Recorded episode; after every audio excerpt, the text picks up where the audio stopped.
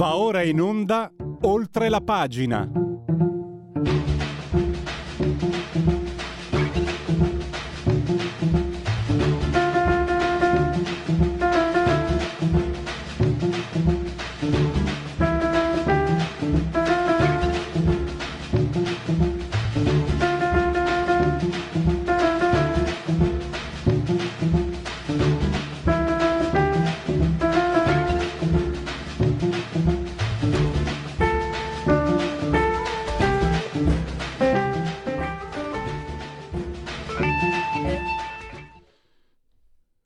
Oltre la pagina, Radio Libertà.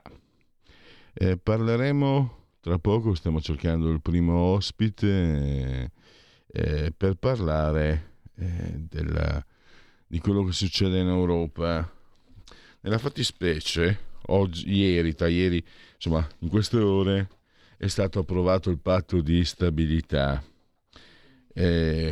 Abbiamo 5 minuti, allora sai cosa faccio? Intanto saluto, presento e ringrazio Alessandro il Grande, saldamente assiso sulla tolda di comando in regia tecnica. Poi, allora, non siamo in condivisione, quindi spero, quindi potrei anche andare ad anticipare se Alessandro il Grande condivide. La facciamo subito, segui la Lega. Comunque fammi solo dire agli ascoltatori, parleremo del patto di stabilità.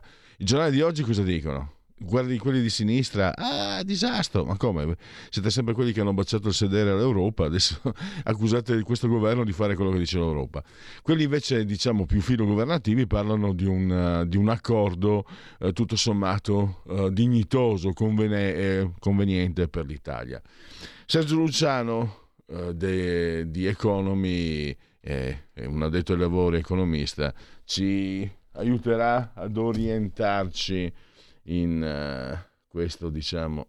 Lo abbiamo già, perfetto, quindi segui la Lega, lo facciamo dopo. E subito un saluto e un ringraziamento al direttore di Economy, Sergio Luciano, che abbiamo in collegamento. Direttore, benvenuto, buongiorno, grazie. Buongiorno a tutti, grazie a voi, eccoci qua. Allora, tu sei, diciamo, critico, sei un europeista critico. Le definizioni non sono mai belle. Diciamo, hai sempre indicato nel rigorismo tedesco un problema per lo sviluppo, per le condizioni di sviluppo dei paesi che compongono questa Unione Europea. Addirittura hai scritto qualche giorno fa su sussidiare.net che queste condizioni potrebbero pregiudicare la transizione ecologica tanto voluta dalla stessa Germania. In queste ore è stato approvato il patto di stabilità. Io ho letto qualcosa velocemente, direttore. Giornali, diciamo, di sinistra, disastro, eccetera. Io ho detto, come avete sempre baciato il sedere all'Europa, accusato il governo di fare quello che dice l'Europa, siete in contraddizione. I giornali, diciamo, più filogovernativi dicono che è un compromesso conveniente per l'Italia. È ancora presto per farsi un'idea, ci sono tante cose da leggere, da capire. Ma, grosso modo, la tua prima impressione su questo di cui si sta parlando, direttore? Allora, che sia un compromesso è vero, ma non è affatto un compromesso al ribasso per l'Italia, nel senso che rispetto a quello che chiedevamo sembra poco quello che è stato ottenuto, ma dobbiamo fare un confronto con la situazione di prima del Covid e quello che è stato deciso adesso. Diciamo solo una cosa, se è vero come è vero che il problema dell'Italia e di alcuni altri paesi europei, tra i quali la Francia, la Grecia, il Portogallo, la Spagna, è il debito pubblico, ok? Il patto di stabilità che è stato sospeso per il Covid prevedeva l'obbligo di tutti i paesi che avessero più debito pubblico sul PIL del 60% di abbassare questa percentuale del 3% all'anno. Abbassare la percentuale del 3% all'anno è un impegno pazzesco che noi non saremmo mai stati in grado di attuare. E infatti, da quando quella norma era stata istituita, per 2 o 3 volte avevano dovuto chiedere e limosinare deroghe. La nuova regola, in vigore dall'anno prossimo se sarà approvata, ma insomma l'accordo politico c'è, riduce questa percentuale di miglioramento del rapporto tra il debito e il prodotto interno lordo da 3 che era a 1, e caspita, è un terzo, eh? Cioè, se noi guardiamo in assoluto alla filosofia che ispira il patto, grandi passi avanti non ce ne sono, perché la Germania, che pure è in recessione economica e ha dimostrato di non aver avuto nessuna strategia vincente negli ultimi anni, negli ultimi 20 anni, né sull'industria, né sull'energia, né sul digitale, quindi il famoso mito tedesco è un po' un bluff, che infatti sta inguaiata, però la Germania, che continua a essere la più grande economia europea, la logica del patto l'ha difesa, quindi questa riduzione obbligatoria del debito, ma l'ha dovuta ridimensionare non di un poco, del 66%, di 1 a 3, quindi oggettivamente questa cosa è molto importante. Aggiungo un altro elemento positivo: entra in campo il diritto-dovere degli Stati membri dell'euro di negoziare con la Commissione europea dei piani di finanza pubblica pluriennali che conducano al risultato appunto della stabilità, però anche della crescita, che possono essere piani quadriennali o di 7 anni, contenere diciamo, gli obiettivi di riduzione del debito, però contenere anche gli obiettivi di crescita. Questo nuovo modo di lavorare, in cui gli stati, i governi nazionali vanno a Bruxelles e dicono non è che fanno come è successo fino a ieri, come ci va uno studente davanti alla commissione di esame sapendo che potrebbe essere bocciato. Si va a negoziare con l'organo politico che deve garantire il senso di crescita complessiva che si voleva dare all'Europa quando è stato fatto l'Europa Unita, quindi l'organo politico che deve rispondere anche della crescita e non solo della stabilità economica. Questo Stato nazionale va a negoziare con questo organo politico europeo le modalità con le quali ritiene di poter conseguire i suoi risultati. Quindi è una cosa molto più flessibile, molto più discorsiva, molto più politica di prima. Prima era proprio una tabellina del 3, 3% di qua, 20% di là, eccetera. Adesso è un discorso è un negoziato politico. Anche questa è una cosa interessante. Non è facile da gestire, vedrete che ira di Dio, di casino che capiterà a ogni peso spinto, perché naturalmente poi subenteranno dissensi, dissapori, visioni diverse, eccetera. Però questa è la politica. La politica è dibattito, la politica è anche contrapposizione, antagonismo, eccetera. Quello che era stato sospeso dal patto di stabilità vecchia maniera era appunto la politica. Cioè il patto di stabilità era, come l'abbiamo avuto fino al Covid escluso, era una camicia di forza dentro la quale tu non avevi margini di spostamento, di creatività, di decisionale strategica. In questo senso il passo avanti è stato importante. Poi perché la comunicazione di Giorgetti e Meloni è stata sobria, non trionfalistica? 2 ragioni secondo me. La prima è che in sede di campagna elettorale tutti i partiti di centrodestra hanno usato dei toni molto, molto aggressivi rispetto all'Europa, cioè per la serie l'Europa è sbagliata, non funziona niente, dobbiamo cambiare come un guanto, e così non è stato. Ovviamente, perché il patto di stabilità rinasce, riparte, c'era e c'è ancora, i vincoli c'erano e ci sono ancora, quindi tante cose non sono state cambiate come si era detto di aver voluto fare. Si era anche detto di fare quota 100, si era anche detto di fare la flat tax per tutti, si hanno detto un sacco di cose che nelle campagne elettorali si dicono sempre e poi vengono dimenticate. Invece qui è un po' meglio, sono state dette una serie di cose che sono state fatte poco, ma si è cominciato a farle. Questo anche sul fronte interno. Sul fronte esterno, quindi rispetto al patto di stabilità, ancora di più. Questo è un vantaggio. Diciamo che il peso interdittivo della Germania rispetto agli altri paesi si è ridimensionato e le compatibilità da rispettare sono diventate più accessibili, più agevoli. Questo, secondo me, è un buon risultato. Lo si deve alla Meloni, lo si deve a Giorgetti, sì signore, ma lo si deve alle circostanze. E 2 ve ne segnalo, poi ho finito. La Francia è nella palta quanto noi, perché ha un po' di debito in meno, sta sotto il 100, un po' parecchio. Ho detto una sciocchezza, scusa, 115, ho una tabella in mente, sto confondendo. 115%, ne abbiamo il 140, ma la Francia ha una situazione pensionistica pessima rispetto alla nostra. La nostra riforma severa, che è stata severa e che andrebbe un po' ammorbidita, però gli effetti li ha fatti. e non ha all'attivo, diversamente da noi, l'export che riusciamo a esprimere noi. Quindi l'economia francese è messa peggio di noi insieme, anche se per il momento ha un po' di debito in meno. Inoltre il quadro politico francese è complicato e confuso, molto peggio di quello italiano. In Italia per male si sa che il governo è centrodestra, c'è un'opposizione come più rumorosa che concreta, però si sa chi è. Lì è un pasticcio infinito. E questo fatto ha portato fatalmente la Francia a giocare un po' nell'ambiguità. Da una parte si atteggia a essere interlocutrice privilegiata della Germania, dall'altra parte ha assestato anche all'Italia e alla Spagna. L'altro fattore che la presidenza spagnola si è comportata molto bene, ha lavorato molto bene in questa trattativa, la presidenza di turno dell'Europa, quindi anche lì bisogna riconoscere che il governo spagnolo si è mosso bene. E poi guardiamo il quadro internazionale. Come fare a seguire la Germania nella sua linea ottusa quando tu hai un punto di riferimento economico mondiale che sono gli Stati Uniti, stanno galoppando, che stanno abbastanza prima di noi, l'hanno già annunciato, che hanno la piena occupazione, che se ne fregano dell'inflazione, comunque l'inflazione sta scendendo anche da loro. Cioè la competitività del sistema americano rispetto al nostro è aumentata moltissimo, proprio perché al nostro europeo, proprio perché in Europa abbiamo avuto questa specie di freno a mano tirato dai tedeschi. Allora il fatto che loro escono ridimensionati è figlio di tante cose, tra le quali la linea seria gestita da Giorgetti e benedetta da Meloni, ma anche questi altri fattori. Nell'insieme un passo avanti.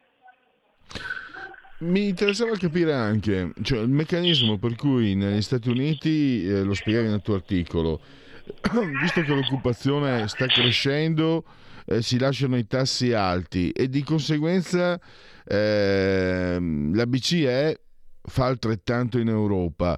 Questo attesta che abbiamo un euro sempre più, come scrivono certuni, sempre più agganciato al dollaro, moneta meno autonoma forse di quanto... parlo da neofita, da ignorante, ma avevamo l'idea fino a qualche anno fa, probabilmente sbagliata da parte mia, di un euro che era molto apprezzato anche, no?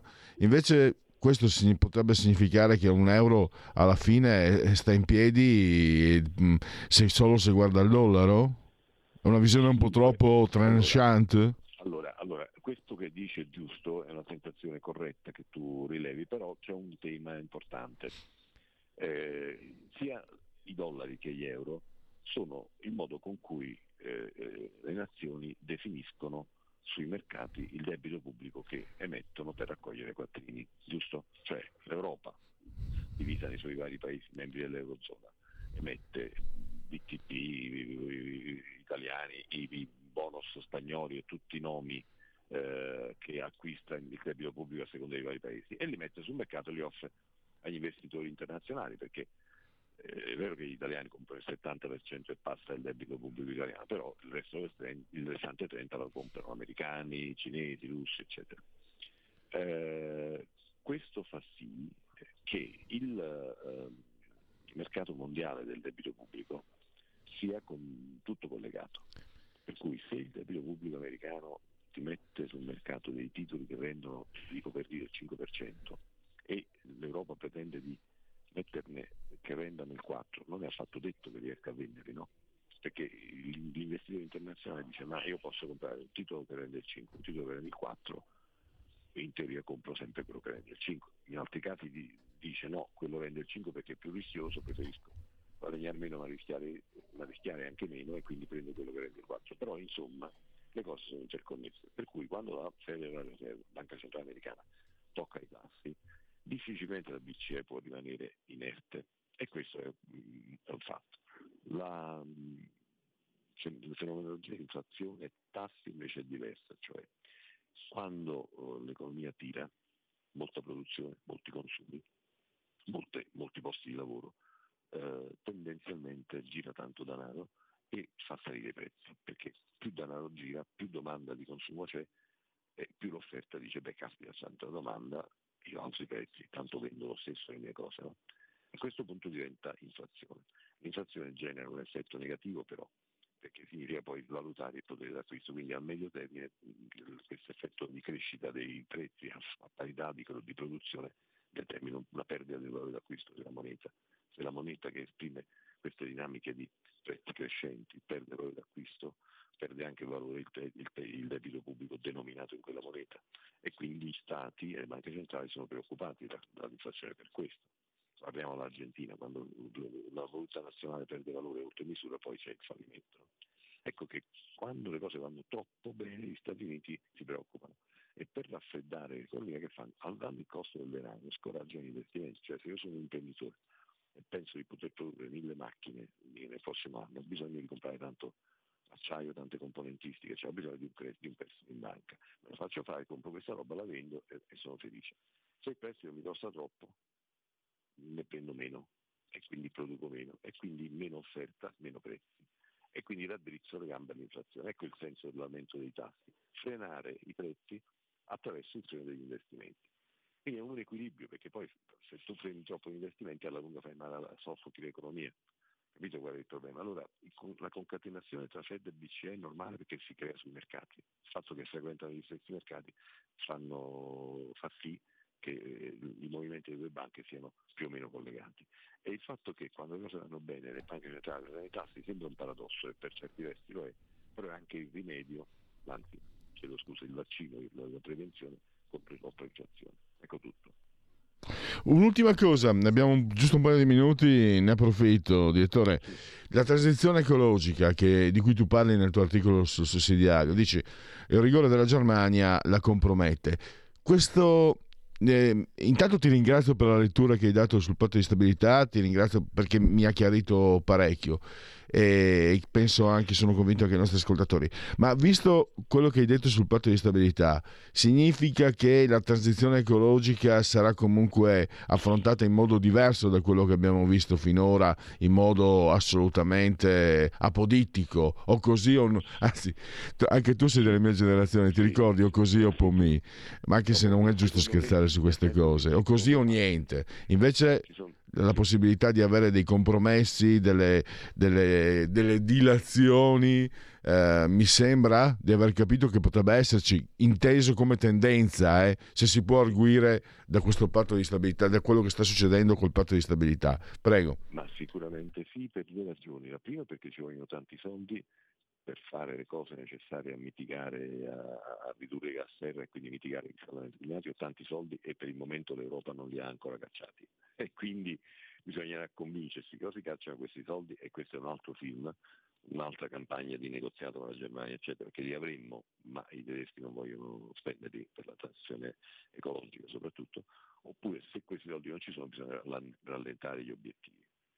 Per rallentare gli obiettivi senza farsi sommergere dal riscaldamento globale che fa alzare il livello del mare, perché quello non è una palla, purtroppo sta succedendo, bisognerebbe cambiare le strategie tecniche, e lì secondo me ci arriveremo, nel senso che da una parte ridurre il consumo di idrocarburi, quindi petrolio e soprattutto carbone, e lì se ne è parlato per la prima volta alla riunione di Dubai di COP28, anche lì compromesso, però per la prima volta nel documento finale si parla esplicitamente della riduzione fino all'azzeramento delle emissioni da idrocarburi, ma è scritto prima nero su bianco. Adesso si parla di obiettivo 2050 senza dire che sarà proprio diciamo zero emissioni, ma dicendo che quello è il target, quello è l'obiettivo.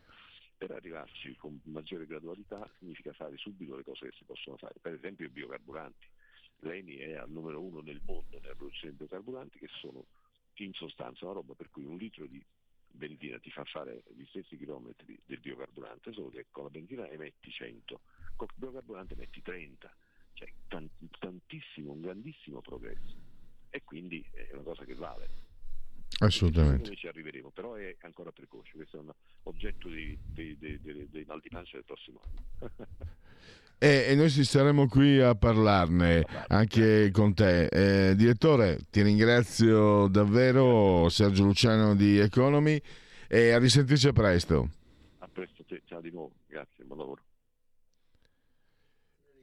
Si segui la Lega, seguiamola. Segui la Lega è una trasmissione realizzata in convenzione con la Lega per Salvini Premier.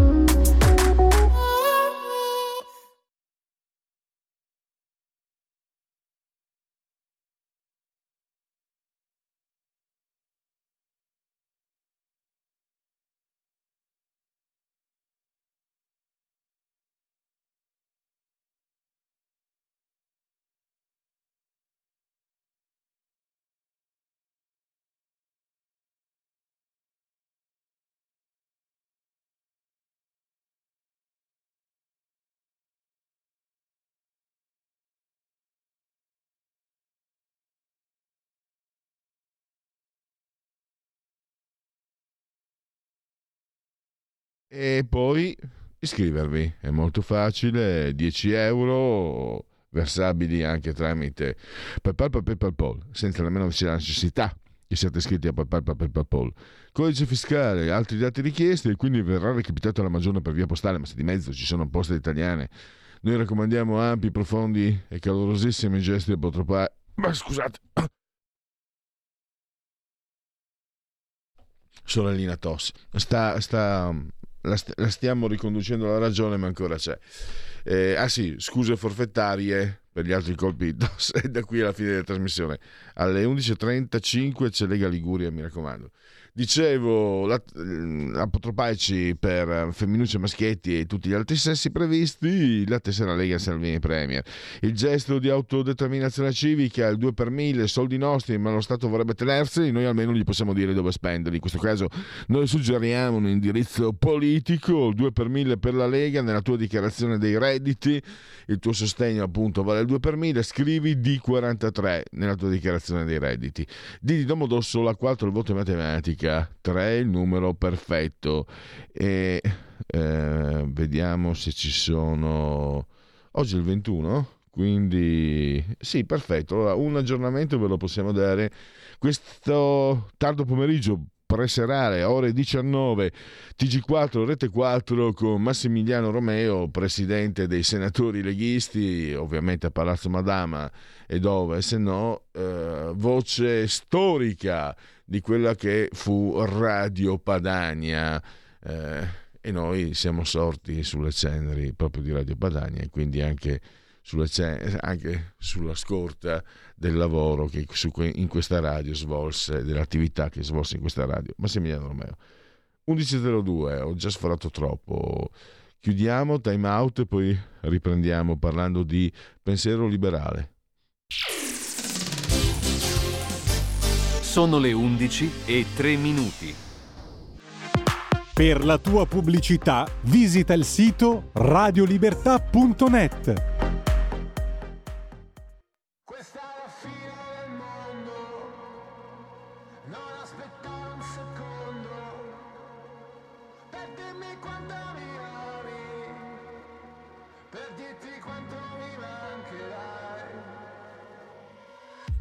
Giornali lo annunciano, le parrucchiere confermano, siamo finiti, fottuti o giù di lì.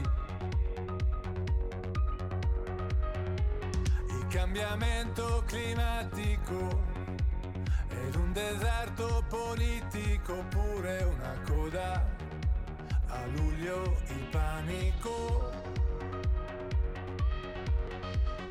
Tutti che corrono, tutti che scappano, tranne noi. Tutti che piangono, urlano e strillano, tranne noi. Questa è la fine del mondo, non aspettare un secondo. Per dirmi quanto mi ami, per dirti quanto mi mancherai. Le trasmissioni ne parlano e gli avvocati confermano, siamo finiti, spacciati o giù di lì. Lo scioglimento dell'Artico, i ministeri si sciolgono, pure la pioggia d'agosto, il panico. Tutti che piangono, urlano e strillano, tranne noi. Questa è la fine del mondo, non aspettare un secondo. Per dirmi quanto mi ami, per dirti quanto mi mancherai. Questa è la fine del mondo, e chi l'avrebbe mai detto? Senza più ossigeno affetto, siamo arrivati in ritardo.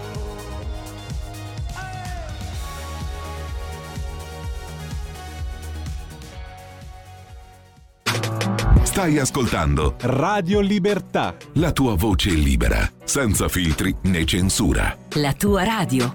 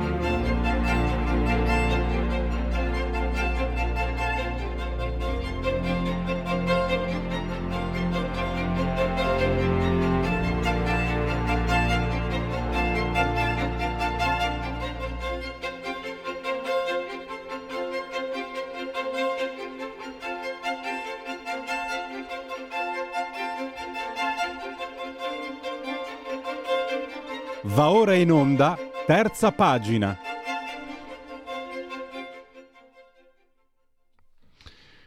Il liberalismo funziona. Come gli autentici valori liberali rendono il mondo più libero, equo e prospero per tutti.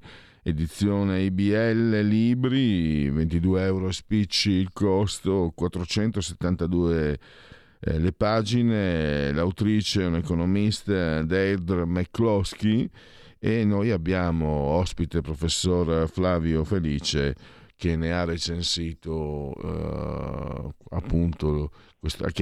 questo libro sulle pagine dell'Avvenire. Intanto fatemi dare il benvenuto e grazie per il ritorno ai nostri microfoni di Flavio Felice, docente di storia delle dottrine politiche. Bentornato professore. Buongiorno a lei e grazie per l'invito. Grazie.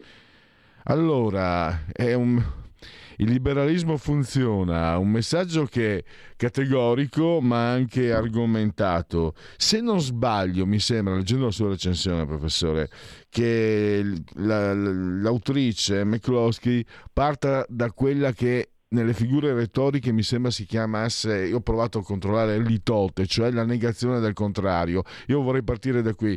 Lei dice: se non credete che il liberalismo porti libertà sia positivo, guardate chi è contro il pensiero liberale e vi accorgerete che chi è contro il pensiero liberale porta situazioni illiberali, situazioni negative. Quindi la negazione parte dalla negazione del contrario. Dopo c'è tante altre cose da aggiungere. Mi sembra comunque anche un modo intelligente. Se non sei convinto del liberalismo, guarda che il contrario è come la questione della democrazia. La democrazia è imperfetta, però è il sistema migliore che abbiamo trovato nella storia dell'Occidente. Prego, professore. Sì, grazie. Sì, mi sembra che sia corretta come la riflessione. L'autrice in questo caso in effetti svolge un'operazione che si potrebbe dire apologetica, nel senso che si pone l'obiettivo di difendere il liberalismo da tutti coloro che per varie ragioni, a partire da vari spettri culturali, varie culture politiche, tentano di negarlo, tentano di affossarlo. Allora l'autrice si pone esattamente su questo piano della discussione, dice: benissimo, vediamo quali sono state nella storia le culture politiche che hanno negato il liberalismo, che hanno cercato appunto di affossarlo, che hanno cercato appunto di distruggerlo. E allora passiamo in rassegna le culture politiche. Allora abbiamo il fascismo, il comunismo, il nazismo, tutte le forme di totalitarismo, tutte le forme di intolleranza religiosa. E quindi dice: benissimo, non vi va bene il liberalismo, ditemi quale altra forma tra le culture politiche conosciute, no? O comunque impensabili, immaginabili, voi preferite. Ecco, di fronte a una simile analisi non ci resta da dire che benissimo, il liberalismo non sarà la cultura politica, tra le culture politiche, possiamo dire l'arcipelago delle culture politiche, perché poi il liberalismo è veramente tante cose.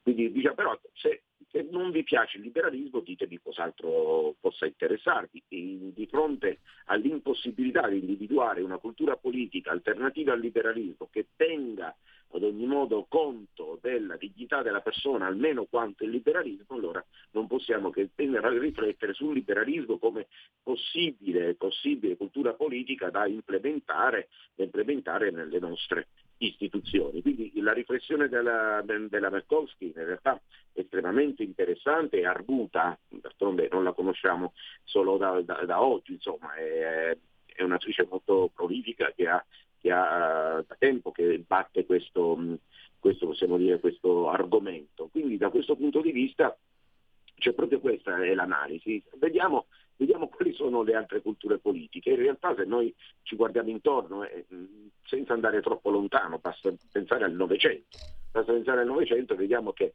in realtà il liberalismo che si prefigge come obiettivo la costruzione o comunque l'implementazione di un assetto istituzionale nel quale nessuno abbia il diritto di prevaricare un'altra persona, nessuno possa opprimere un'altra persona, bene, con tutti i suoi limiti, con tutti i suoi difetti, con tutte le sue incongruenze, anche i tradimenti di coloro che si dicono liberali, non c'è dubbio che almeno dal punto di vista formale, dal punto di vista delle intenzioni, anche poi dei tentativi che sono stati realmente esperiti, il liberalismo offre maggiori garanzie e sicurezza al rispetto della dignità della persona rispetto a tutte le alternative. Questo professore, la interrompo. Prego.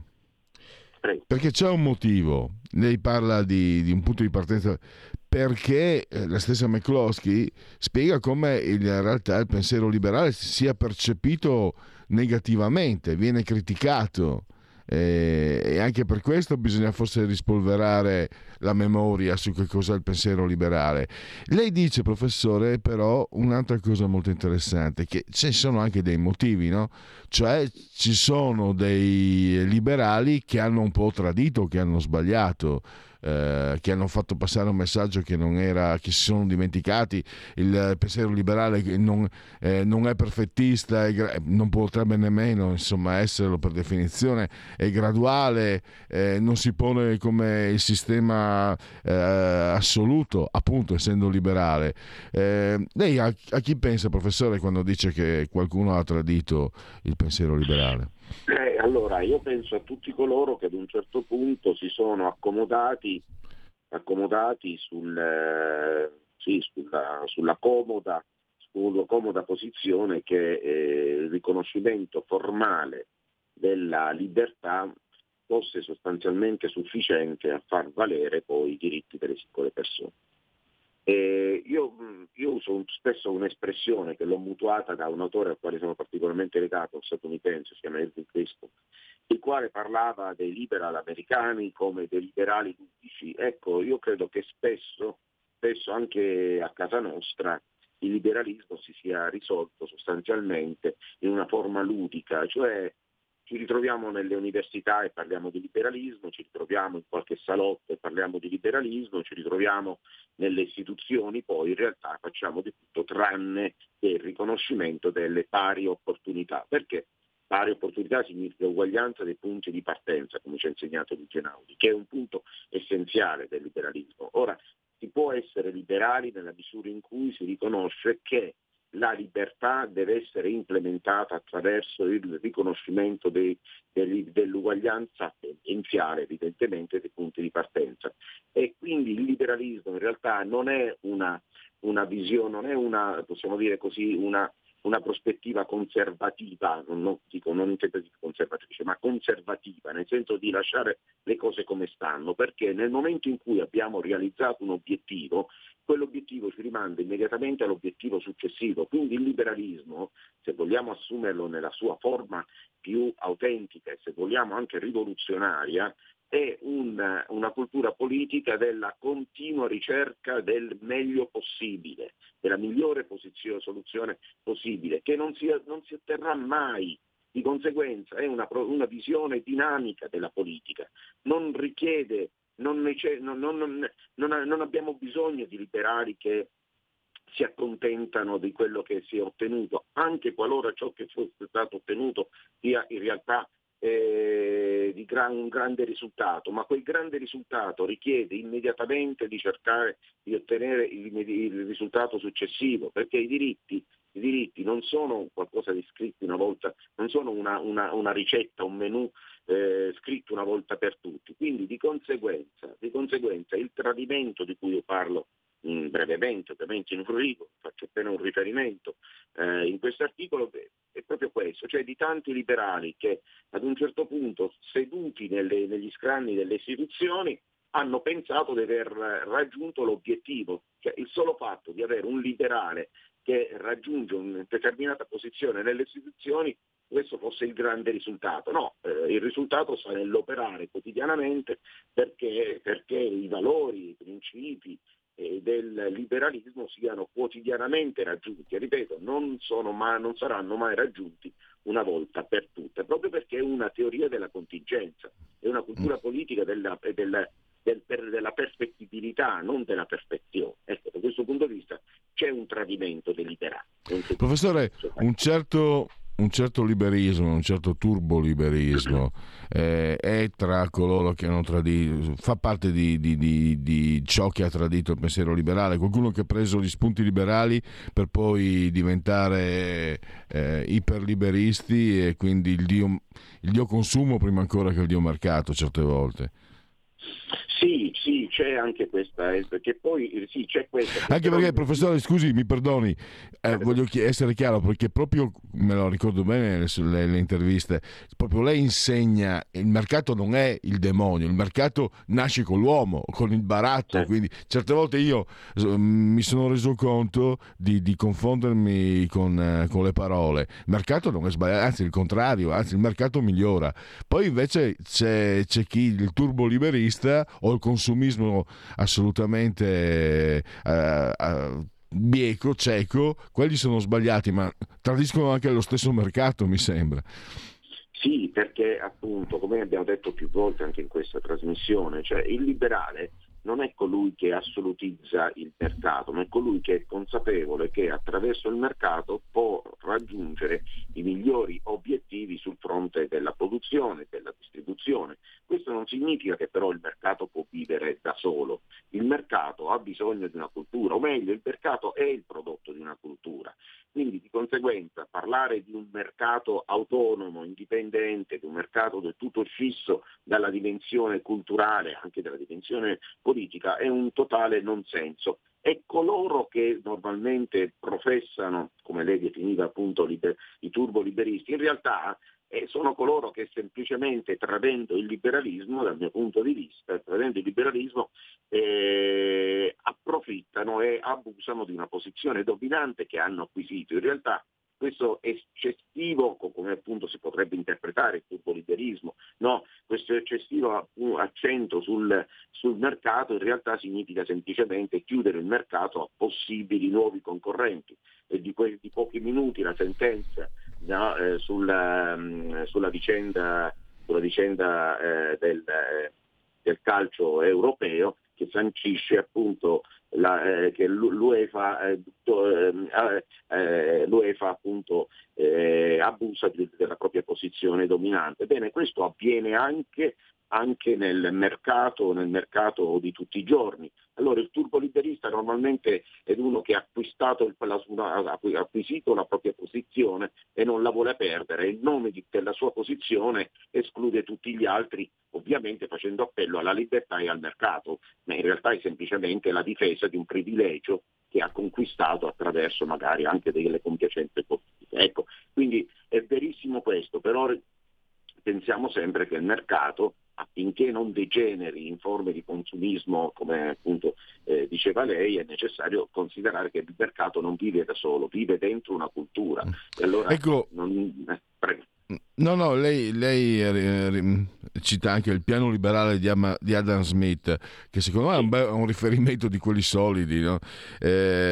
Prevede equità, libertà, giustizia, quello è il piano, equità, libertà e giustizia, che sono un riferimento bello cospicuo, ma anche importante, che fa capire che cos'è il pensiero liberale.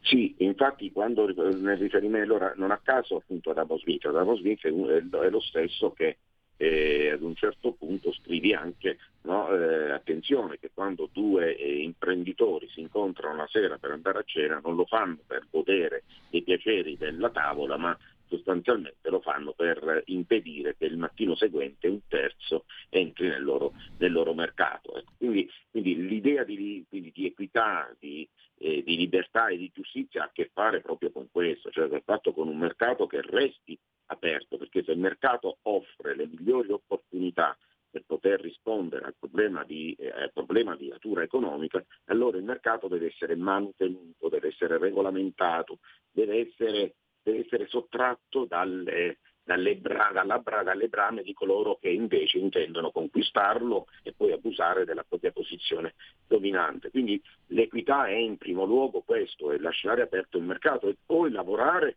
perché le opportunità siano appunto a disposizione di tutti, o quantomeno del maggior numero possibile di persone, perché ovviamente parliamo sempre di un elemento, potremmo dire, di un movimento, di un'istanza di tipo tendenziale. Ecco, quindi è proprio questo l'elemento, cioè lasciare aperti i mercati e garantire a tutti le stesse opportunità. E su questo credo che si giochi anche il futuro del liberalismo, la sua credibilità. Quando McCloskey spiega che spetta alla classe intellettuale superare l'odio antiborghese, che McCloskey chiaramente ascrive alla classe borghese, che tipo di, voglio capire, è una domanda che non mi sta riuscendo bene, che tipo di pensiero è? Cioè l'intellettuale, mi sembra che dire spetta agli intellettuali recuperare il pensiero liberale non mi sembra un pensiero liberale, perché devono essere per forza gli intellettuali. Io forse perché ho riferimento anche a quello che vedo in Italia, ne vedo tanti che non mi sembrano liberali, mi sembra tanti sono a greppia perché teniamo tutti famiglia eccetera. Volevo capire da lei, perché sono convinto che McCloskey sia davvero prestigioso e importante, quindi penso di aver capito un po' male io questo tipo di riferimento, di non averlo letto nella maniera... Perché per esempio se io penso a Flavio Felice dico McCloskey ha ragione, ma se penso a altri, non faccio nomi, dico forse McCloskey non la vede giusta. No, quella della McCloskey è ovviamente una grandissima provocazione, nel senso che invita gli intellettuali a guardare i fenomeni politici, i fenomeni economici con gli occhi non della nuova aristocrazia, ma con gli occhi della borghesia emergente, che quindi ha bisogno di farsi strada. Ora, il grande rischio che si corre con gli intellettuali è proprio questo, quella di diventare la nuova forma, il nuovo clero laico che, come diceva lei, detiene un potere e in nome del potere delle lettere, in nome di questo potere, non chiude ogni possibilità di ragionamento sulla libertà ed altro. Perché? Perché determina un pensiero, determina un modo di fare, ha una forza non indifferente, no? Gestisce il potere del pensiero, che non è poco, insomma, dalle università, le scuole, giornali e via dicendo, case editrici. Ecco, l'invito della McCloskey è invece quello proprio che si costituisca, si formi, si vada emergendo una nuova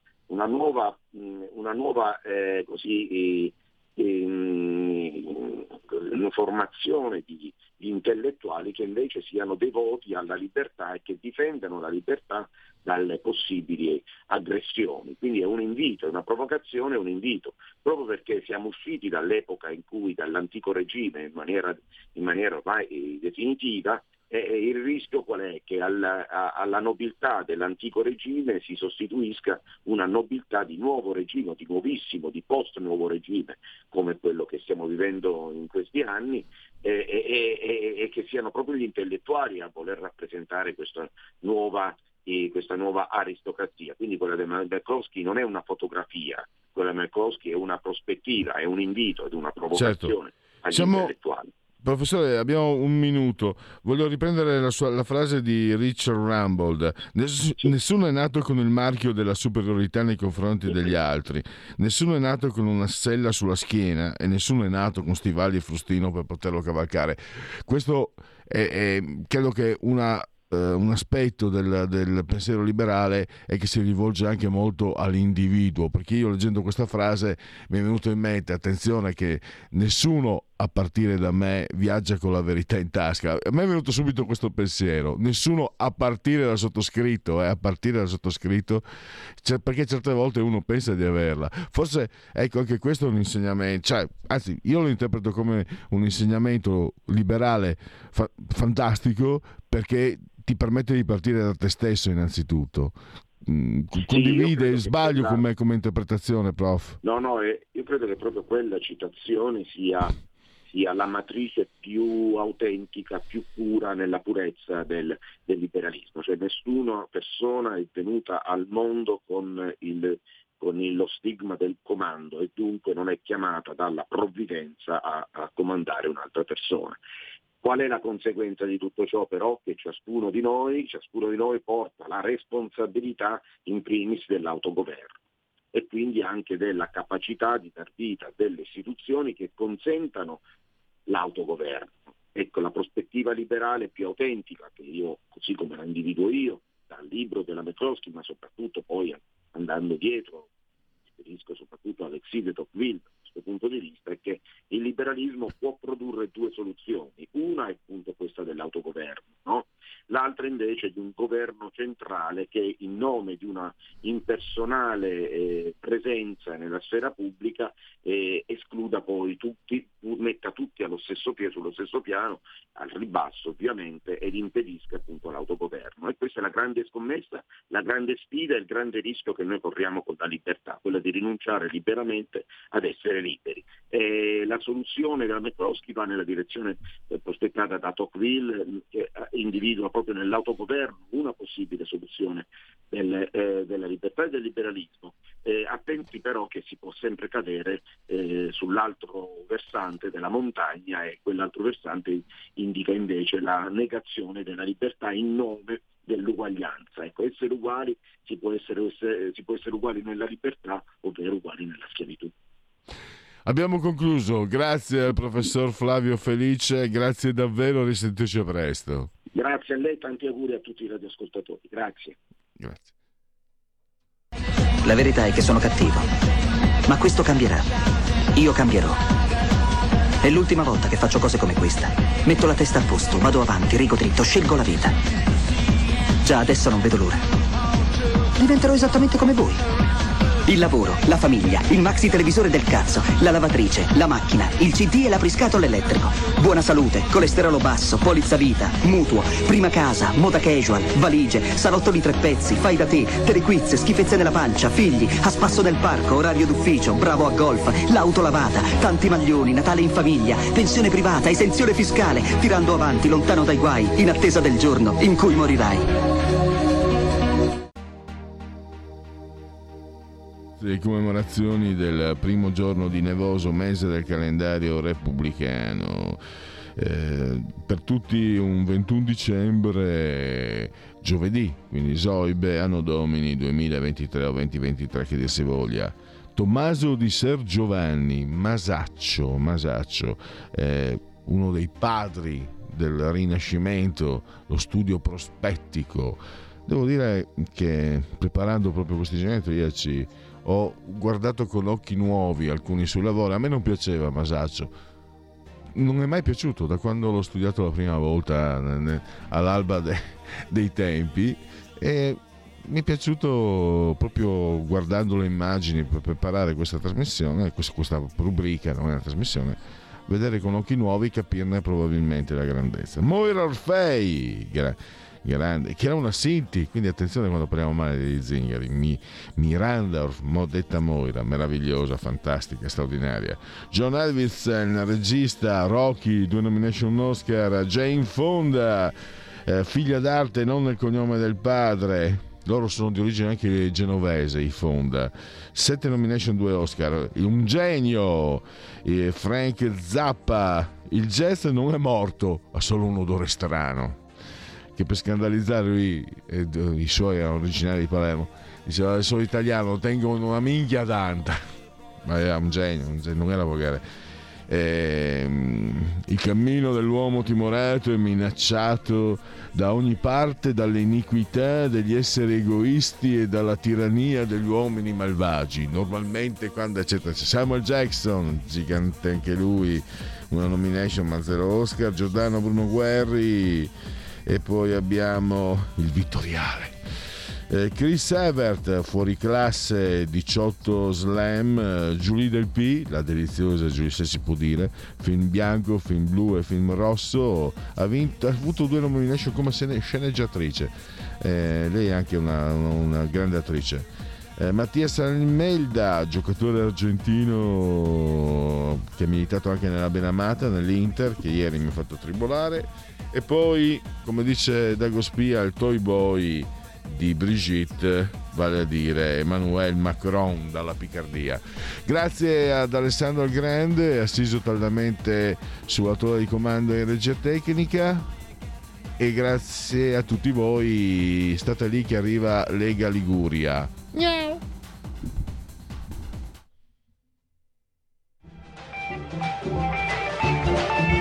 Avete ascoltato Oltre la pagina.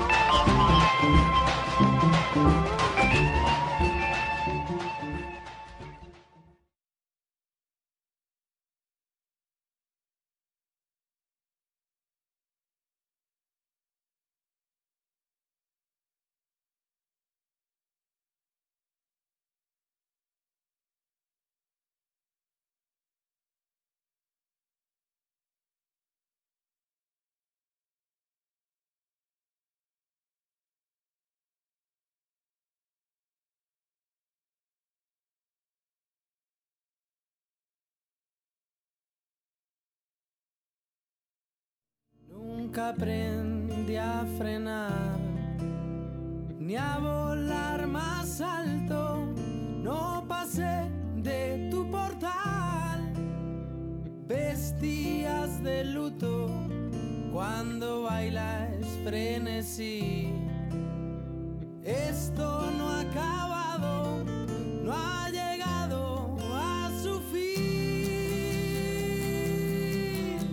Perdí la fama en un cabaret, se han olvidado a que huele la luna, y en las cantinas cómo bailan, cómo cantan, se han olvidado a que huele la luna.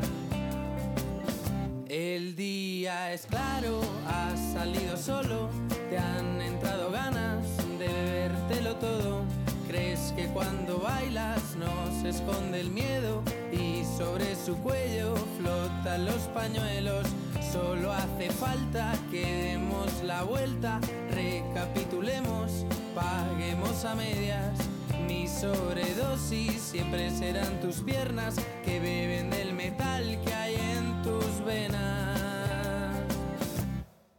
Y en las cantinas cómo bailan, cómo cantan, se han olvidado a qué huele la luna. Y en las cantinas como ríen, como bailan, se han olvidado a que huele la luna.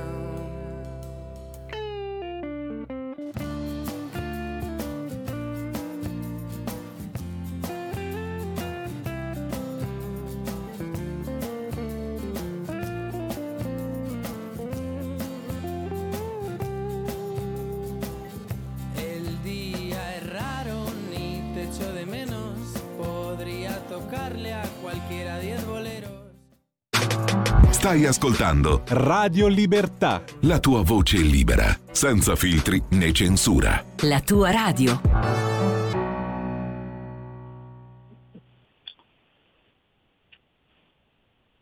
Eccoci, siamo in onda.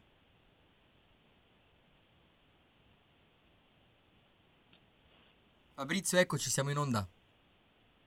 Buongiorno a tutti da Genova e dalla Liguria. Purtroppo oggi è un giorno triste per tutta la nostra regione, in particolare la città della Spezia, perché proprio ieri in tarda serata è mancato il consigliere regionale Sauro Mannucci. Chiaramente esprimiamo il nostro cordoglio, ci stringiamo intorno alla sua famiglia.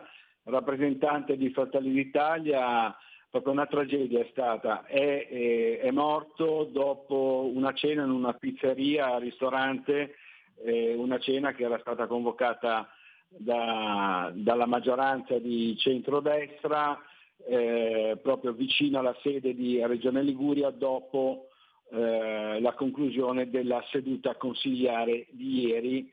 E purtroppo il consigliere Mannucci ha avuto un malore ed è morto.